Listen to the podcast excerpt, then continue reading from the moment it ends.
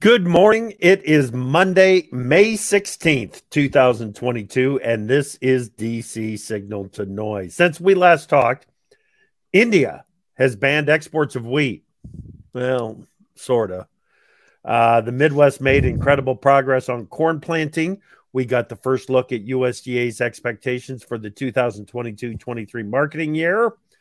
More details on the administration's plans to increase production were released, and and the last place team in Major League Baseball threw a combined no hitter, threw a combined no hitter, and lost, and lost the game one to nothing on two walks and an error.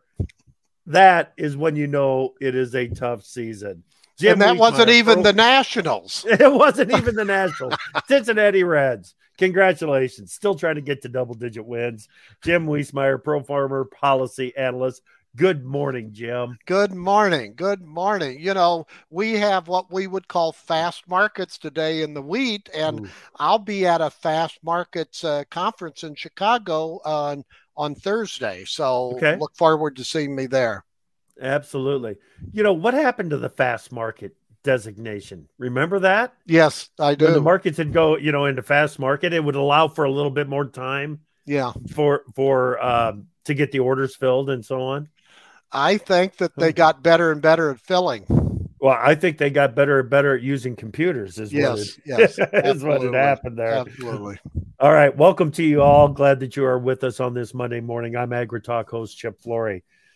Um, Jim, I want to start. It all the news is India this morning. The the wheat market sharply higher. July HRW futures, for example, are 60 cents higher, 1342 uh, when trade was suspended in the July HRW. Kind of a uh, remarkable run that we are seeing in this wheat market. What's the latest? What do you know? Well, uh, the trade's trying to figure out the mostly ban chip, yeah. as you said. It is a it is a ban, uh, but they are allowing if you had a letter of credit uh, dated no later than the 13th on Friday, they'll let those go. So that'll so the trade's trying to figure out how many LCs there are, and then yeah. there's a caveat there that neighboring countries are on a humanitarian basis, such as Egypt, right. that they'll allow some exports. So there are some unknowns here, but you know, USDA had a, a relatively high Indian wheat export number, so uh, that's being chewed on today too. Of uh, where's that wheat going to come from? Right, and it it it's another example of how messed up the trade flows are that we are dealing with. Um, we've seen some extreme volatility in in soybean oil trade because of the the reduced sunflower oil availability out of uh, out of Ukraine. Uh, and last week, one of the stories that you had kind of gave me chills when we talked about it is the idea that the U.S. may send Navy vessels into the international waters to protect Ukrainian vessel uh, vessels hauling Ukrainian grain. Yeah, because there's what 20 to 25 million tons of grain there that they have what an inventory, I guess, that could be exported, and yeah. uh, and so I know that's an option that both the U.S. and the EU have been discussing. And I know that would elevate it, even though it's in international waters. Now, here's something, uh, Chip, that's uh, very intriguing from a news perspective relative to Russia and Putin. A couple of weeks ago, I was giving a speech, and in the mar- overnight, I started seeing some international newspapers, not what you would call name papers, starting to talk about a potential a health problem of Putin. Uh, pre, uh, I guess it was uh, intestinal cancer. Uh, the New York Post finally picked up some of that over the weekend, but I have not seen any other major U.S. newspaper pick it up. I'm deciding to talk about it officially because uh, it is resurfaced. And yeah. uh, so that would be obviously a game changer as well, Chip. Yeah, at the military parade, he had a blanket over his lap when that was that's unusual for him. Uh, yeah. It, it, it's a sign of some are saying that it's a sign of vulnerability. Yeah, and he's he's put his hands on tables when he's gotten yeah. up and, and that. So there are signs if if it's ever uh, officially confirmed. Normally yeah. I don't deal in this, but boy, I've been tracking this and I've been wanting, so, you know, a name paper like the Financial Times, yeah, LA yeah. Times, or somebody with that uh, you know you know pedigree uh, to actually confirm it. Okay, so Jim, the first time since the first time I saw that and and it was last week i think when i early last week when i saw some of the rumblings of this the thought process started developing in my head was along the lines of is what he is doing in ukraine something that was on his bucket list I, that seems so trivial to describe it that way yeah. but i think that might be what we're dealing with Yes. What has he got to lose? Go down yeah. ship, things like that. That's what I had thought when that first surfaced myself and yeah. who would come later and things like that. There are more questions, obviously, than answers on this, but I want to tell the the viewers and listeners, uh, it, it has still not been confirmed, but it is something that uh, merits at least uh, observation if it were yeah. true. Yeah, yeah. All right. Uh, as we continue the conversation, of course, we would love for you to all be part of the conversation. Just look for the comments tab or button on your screen. Click on that, and we will try to respond to your questions and your comments as as we go along. Uh, another one from last week, Jim. Uh, the administration continues to provide details, tweaks, whatever you want to call it, to the plan to increase production in the U.S. Uh, crop insurance, marketing loan rates, some some different approaches there. Have you talked to anyone that thinks that the proposed changes will increase production of wheat or soybeans? Nothing significantly. Farmer after farmer emails to me, and I put one out today from an Illinois farmer. He did, have a good line that the latest options were not as draconian as the huge increase in commodity loan rates. So he said he'll he'll he'll take that one, but it, it won't make that much difference. And uh, you've got crop insurance agents who are yeah. always really good. They're they, they know their stuff. They're they're wanting more details as far as how this will totally affect the uh, you, uh, you know their their actual uh, uh, equity, uh, you, you know, relationships, yeah. things like that. So again, we need some more answers. Right. Uh, I checked with a uh, couple of uh, crop insurance agents over the weekend and well last week as well. 18.5 million acres of winter wheat are planted in counties where there is currently no double crop insurance offers. 18.5 million. Hmm. That surprised me. Yes. That's a big number. If the crop insurance uh, availability is really that big of a deal, then maybe it does. Maybe it does uh, uh, bring some additional production, double crop production into play. But of course, you're going to be dealing with uh, a T yield on double crop beans I- instead of actual production history that's a lot of work just to get it ready to go. Yes, absolutely. And that could be the albatross on it, unless they modify that as well. Now, market oriented people would say, look, the market's given yeah. these producers an incentive. And with the run up now, I haven't checked uh, uh, 23 crop. Uh, yeah, I guess I did. It, it's off to the races. So they're get, they're they're getting the the the incentive to uh, boost uh, you know double cropping. Right, right, and that's the other argument that I'm picking up is if there is if there is enough incentive from the marketplace, it really doesn't matter if the insurance is available or not. They're going to try it. They're they're going to go ahead and try to double crop the beans. November uh, 2023 soybean futures 1383 is wow. where we're at this morning. Wow. So there's the incentive. There's the incentive to go ahead and do it. And, no and, doubt about it. No doubt right. about it. And this is fueled again with all the the current crop and weather uh, issues. Although we should right. see a considerable pickup, I know in an Iowa corn planting progress right. today based on the pro farmer people and other people that have emailed me. Uh, yeah. We'll call it open weekend, but it was primarily open in in yeah. in, in in most parts of of uh, Iowa. But you know, this is uh, we're also seeing an escalation of prices relative to what we said before on India.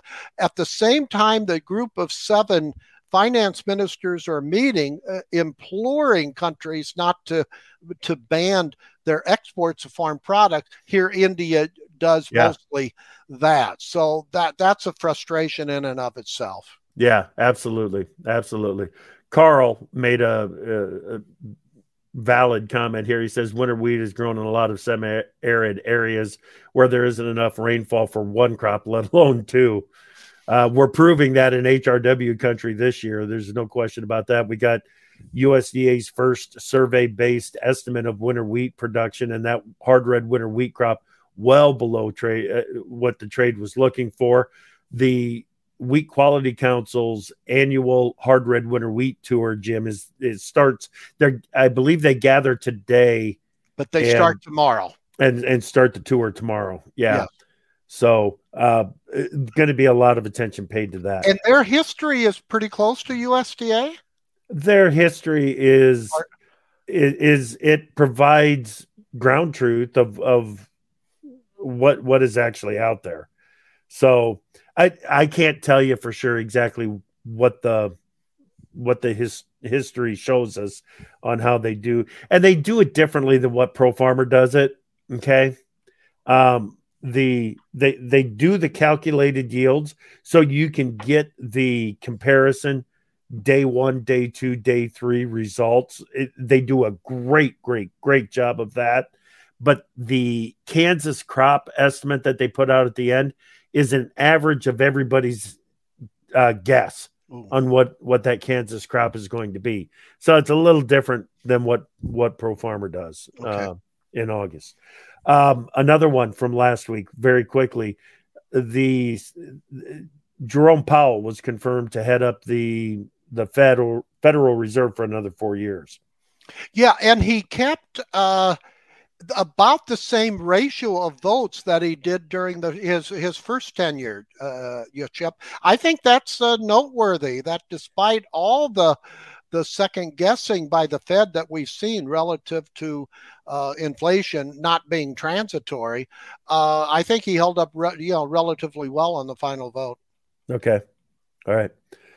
Um, he's still got such a big job to do. It, it's just an incredibly big job that that he's got in front of him, and uh, uh he's going to have to break it He's going to have to break it to to build it back.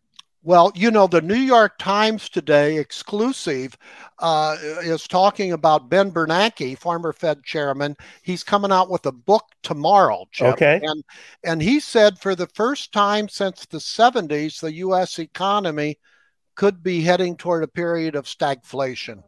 And yeah. now this is Bernanke, who's very well qualified, and yep. and he said even under the benign s- scenario, we we are having a slowing economy, yeah. and he's hopeful a recession can be avoided. But he said the Fed should not back away from that two percent inflation target. Right. That would be a mistake, he said, Jim.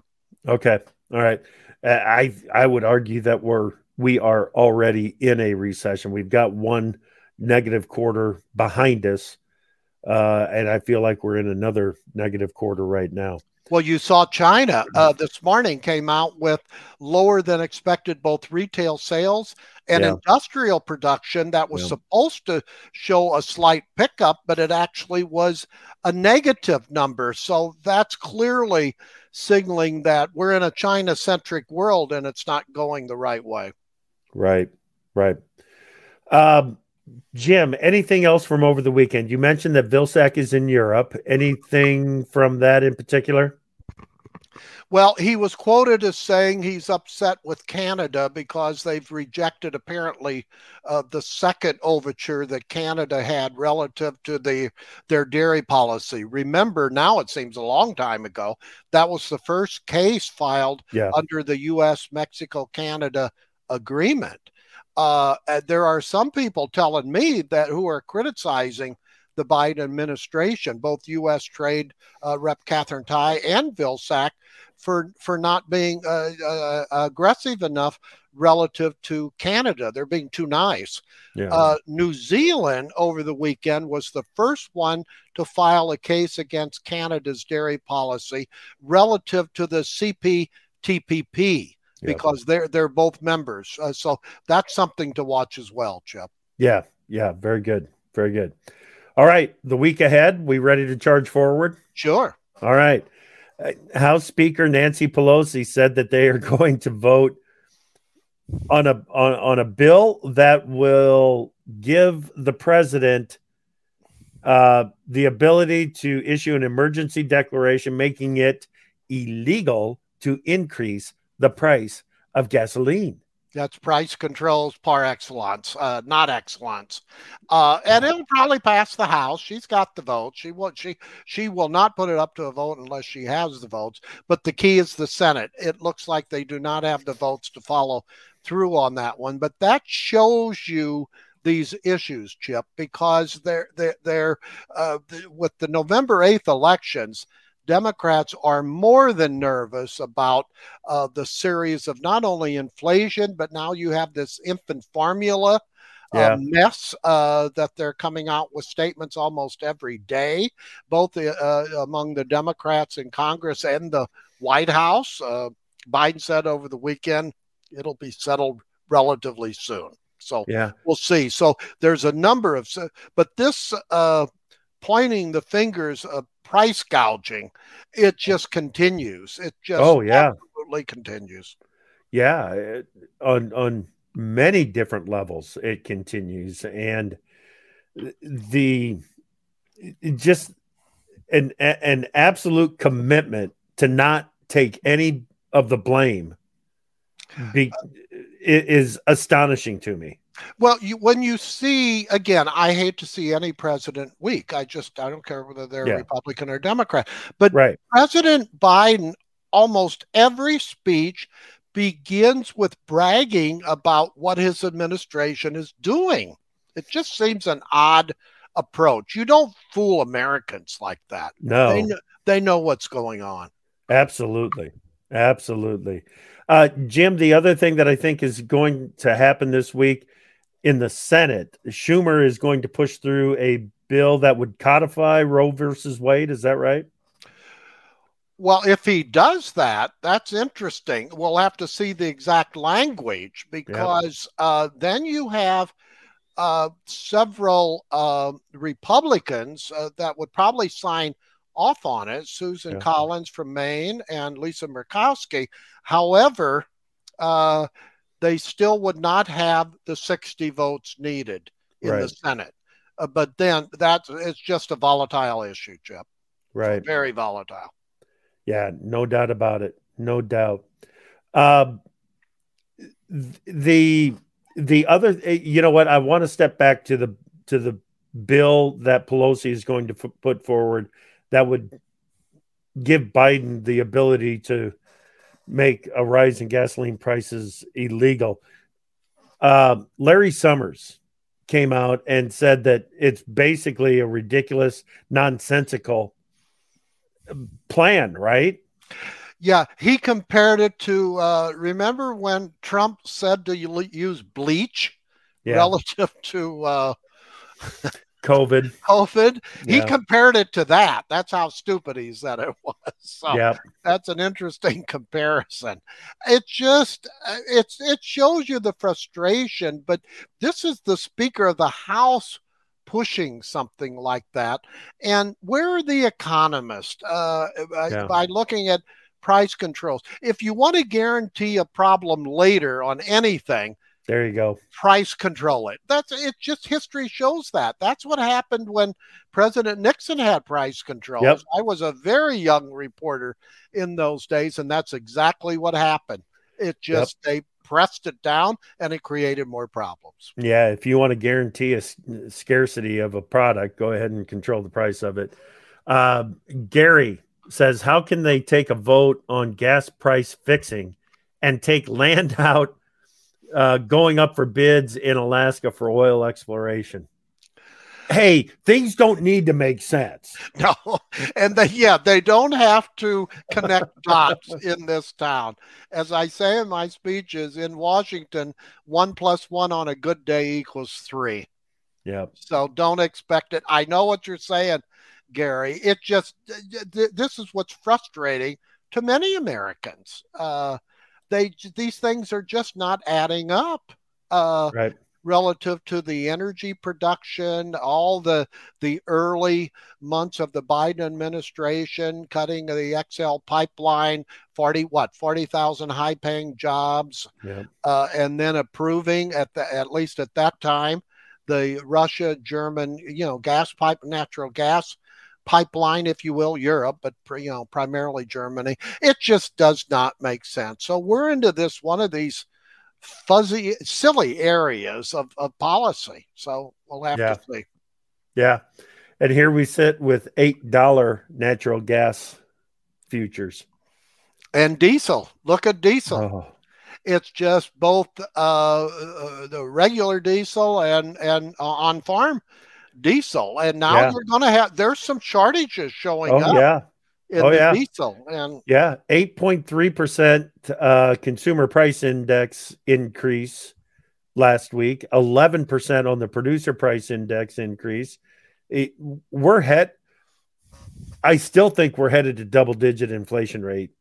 And if it doesn't hit us, if it, if it doesn't happen in May, it no, I think it would have to happen in May. Otherwise, the year to year comps get the base period. Yeah, the base, the base period. period. It makes it more difficult to get to double yeah. digit rates. Well, you've got uh, you know, uh, most Americans would say it's there now. The oh yeah, are just not truly reflecting. And when you look at the core inflation that excludes food and energy, they doubled uh, the increase from the prior month. Uh, so that tells you. I got a, a, funny item in Pro Farmer today, but it, it made a point, I hope, that Delta Dental came out with uh, how much it cost to the tooth fairy. Yep. And it's dramatically higher. And I wanted to add in, they'll probably have a congressional hearing on tooth fairies. I mean, that, that's the world we live in now. You got right. to laugh every once in a while, otherwise you'd cry. Yes, yes, no doubt, no doubt.